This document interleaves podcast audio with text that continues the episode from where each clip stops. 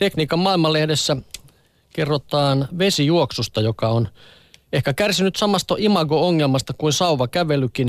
Monipuolinen juuriltaan rankka laji on leimautunut yksipuoliseksi ja kesyksi, vaikka todellisuudessa vesijuoksu on varsin syvällinen liikuntamuoto, josta löytyy ällistyttävä määrä fysiologiaa, fysiikkaa ja teknologiaa. Sauvakävely kehittyi alkuaan Suomen hiihtomaajoukkueen rankimista rinnetreeneistä, kun vesijuoksujuuret taas juontuvat ravivalmennuksesta. Hevosten lihaksia ja niveliä on nimittäin jo pitkään harjoitettu vedessä. Tausta kertookin paljon lajiin sisältyvistä mahdollisuuksista. Toki on totta, että vesijuoksu sopii myös ikääntyneille ja leikkauksista toipuville ihmisille, mutta jos veden vastus riittää ravihevosille, se riittää kyllä kovimmallekin aktiiviliikkujalle. Lajin fysiikka perustuu virtausdynamiikan, nosteen ja hydrostaattisen paineen vaikutuksiin. Fysiikasta syntyy useita yllättävän hyödyllisiä ilmiöitä, sillä esimerkiksi pelkkä vedenpaineen lisääntyminen vartalomitan matkalla muuttaa veren käyttäytymistä kehossa. Kun jalat ovat puolisentoista metriä syvemmällä kuin rintakehä, paineero auttaa laskimoverta nousemaan takaisin sydämen tasolle, jolloin varsinkin verenkierron häiriöistä kärsivien hapenkuljetus helpottuu. Sama ilmiö vaikuttaa hyväkuntoistenkin verenkiertoon, joten vedessä harjoittelu on jo solutasolta alkaen helpompaa. Vedenpaineen apu yhdistyy veden nosteen antamaan kevennykseen, mikä taas johtaa lisääntyneisiin toistomääriin. Jos kuivalla maalla pystyy nostamaan polven rintakehään kymmenen kertaa peräkkäin, vedessä samaa liikettä voi toistaa satoja kertoja, sillä vesi kannattelee noin 90 prosenttia kehon painosta. Amatööri voisi kuvitella, että pienempi määrä raskaampia toistoja kehittäisi kuntoa enemmän, mutta hän onkin merkittävältä osin väärässä. Kun lihakset pääsevät toistamaan liikettä useampia kertoja, vaikutukset kertaantuvat monien mekanismien kautta. Harjoituksen keston pidentyessä esimerkiksi lihaksia komentavien liikehermojen kytkökset vahvistuvat, mikroverisuonten tilavuus kasvaa ja solujen energiatuotannosta vastaavien mitokondrioiden määrä lisääntyy.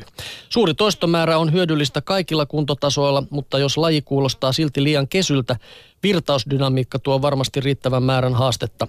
Veden vastus nousee jyrkässä suhteessa liikkeen nopeuteen, joten enimmillään vastus voi olla yli 40 kertaa suurempi kuin ilmassa. Vesi toimii siis eräänlaisena säädettävänä kuntosalilaitteena, jossa voi lisätä kiloja tankoon juuri niin paljon kuin lihaksista potkua löytyy, kertoo tekniikan maailma. Oletko itse kokeillut Jussi koskaan vesijuoksua? En ole tainnut uimahallissa käydä sen jälkeen, kun pojat on tullut sen ikäiseksi, että niitä ei tarvinnut vahtia, hukkuuko ne vai ei. Mä kokeilin itse sitä viime talvena ja tota, kerran. Rankkaa se oli, mutta tota, kyllä kaikista terveyshyödyistään huolimatta mun mielestä aivan kuolettavan tylsää. No niin, siinä ei sitten maisemat edes vaihdu, vaihdu, vaihdu niin kuin lenkkeille. No ei siinä voi katella niin. kuin edellä juokseva hanuria tai seinän kaakeleita, että tota, jonkinnäköinen vesijuoksusovellus olisi ihan kiva siihenkin kehittää. No sitten pistetään tupakiksi, nimittäin sähkötupakka. Onko se ongelma vai ratkaisu? On sanottu, että moni pääsee sen avulla eroon aidosta röökistä, mutta voiko se toimia myös toisinpäin, eli houkutella aloittamaan tupakoinnin? Moni nikotiiniriippuvainen, kun on sähkösavukkeella päässyt eroon aidosta ensimmäisellä yrittämällä. Kokeet kehuvat aidon tuntuista käyttökokemusta. Sähkökuumennuksella höyrytetty glykoli nikotiiniseos tuntuu kurkussa oikein, oikean tupakan savulta. Nikotiinipurukumit tai laastarit eivät anna tätä tupakointiin koukuttuneille tärkeää kokemusta. Moni niitä kokeilut palaakin takaisin röökin varteen. Sähkösavukkeen terveyshaitteosta on kuitenkin niukasti tutkittua tietoa terveyspolitiikan perustaksi. Mitään konsensusta sähkösavukkeen hyödystä tai haitoista ei tosiaankaan ole, kertoo oikeuspoliittisen tutkimuslaitoksen tutkija Petri Danielson. Joissakin tutkimuksissa muutamista nesteistä on löytynyt pieniä määriä terveydelle haitallisia yhdisteitä, mutta ei kaikista. Ongelmana on tuotteiden epätasainen laatu. Kuluttaja ei voi varmistua siitä, mitä ainesosia nesteet sisältävät. Toisaalta jotkin nesteissä olevat elintarvikekäytössä turvalliset aineet voivat muuttua haitallisiksi, kun ne kulkeutuvat höyryn mukana keuhkoihin. Esimerkiksi glyseroli on tällainen.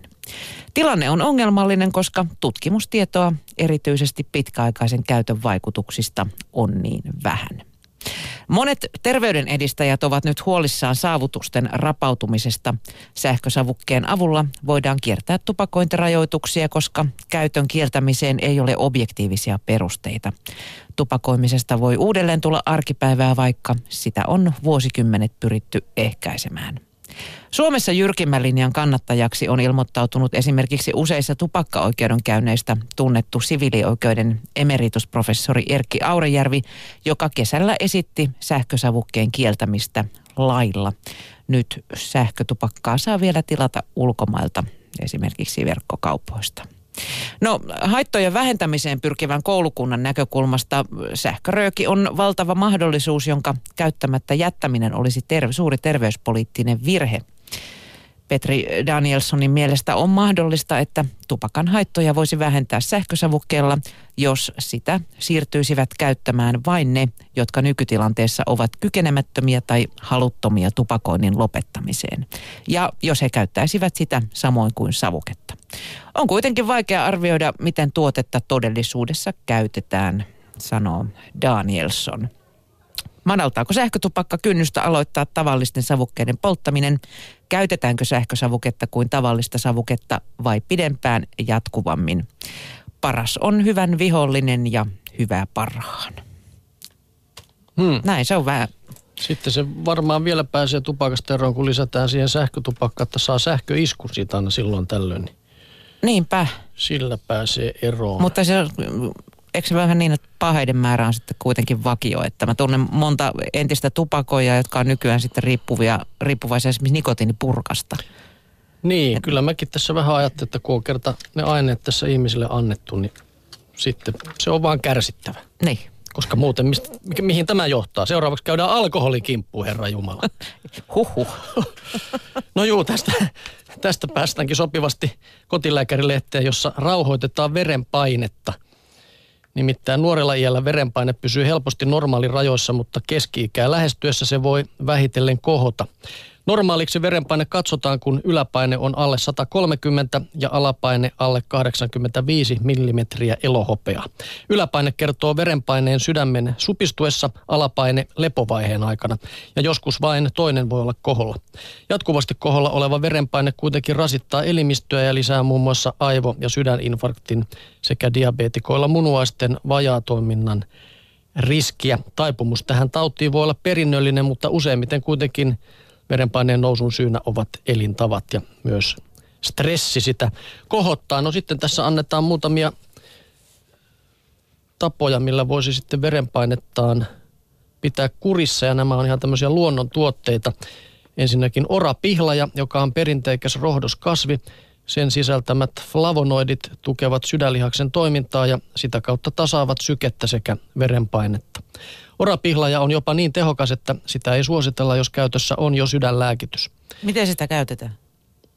Mennään napsimaan orapihlajan lehtiä. Joo, tässä sanotaan, että kovin monikaan ei vitsi syödä niitä marjoja, koska ne tekee hapahkoa kuivakkaa marjaa, mutta kuivataan, hillotaan ja säilötään soseksi niin kuin muitakin marjoja. Ja sitten kuivattua voi hauduttaa iltateeksi. Ja sitten kehotetaan vielä, sen verran se on ilmeisesti ikävän että kehotetaan vielä pehmentämään sitten hilloa tai sosetta lisäämällä mukaan omenaa. No niin. No niitä kyllä löytyy. Kaikki on paha, terveellistä, mikä on pahaa. Niin. Ja sitten sinilevä, mikä on uidessa uimarannoilla huono juttu, niin sitten sieltä löytyy sinilevien laajasta joukosta hyödyllisiä lajeja, nimittäin spirulinalevän vaikutuksia tutkitaan ahkerasti ja moniin eri seir- sa- sairauksiin. Mutta nyt jo tiedetään, että se on pullollaan antioksidantteja, kivennäisaineita ja proteiinia ja erilaisia vitamiineja. Ja tällä on sitten spirulinalla havaittu myönteisiä vaikutuksia paitsi verenpaineeseen myös veren rasva-arvoihin. Maku, tätä saa spirulinaa saa jauheena. Maku jakaa mielipiteitä, mutta jos siitä sattuu pitämään, sitä voi laittaa vaikka salaatin kastikkeeseen tai viherpirtelöön. No otetaan tähän vielä sitten tämmöinen, mikä No ei tämäkään kaikille tietysti sovi, mutta maito. Nimittäin maito ja maitovalmisteet sisältävät runsaasti kaliumia, kalsiumia ja magnesiumia. Kaikista näistä on hyötyä verenpaineen hallinnassa. Riittävä kaliumin saanti auttaa erityisesti liiallisen natriumin poistumista elimistöstä. Ja vähärasvaisen maidon on lisäksi havaittu olevan hyödyksi myös painon hallinnassa, ja tämäkin on tärkeää silloin, kun verenpaineen kohoamisen taustalla on ylipainoa.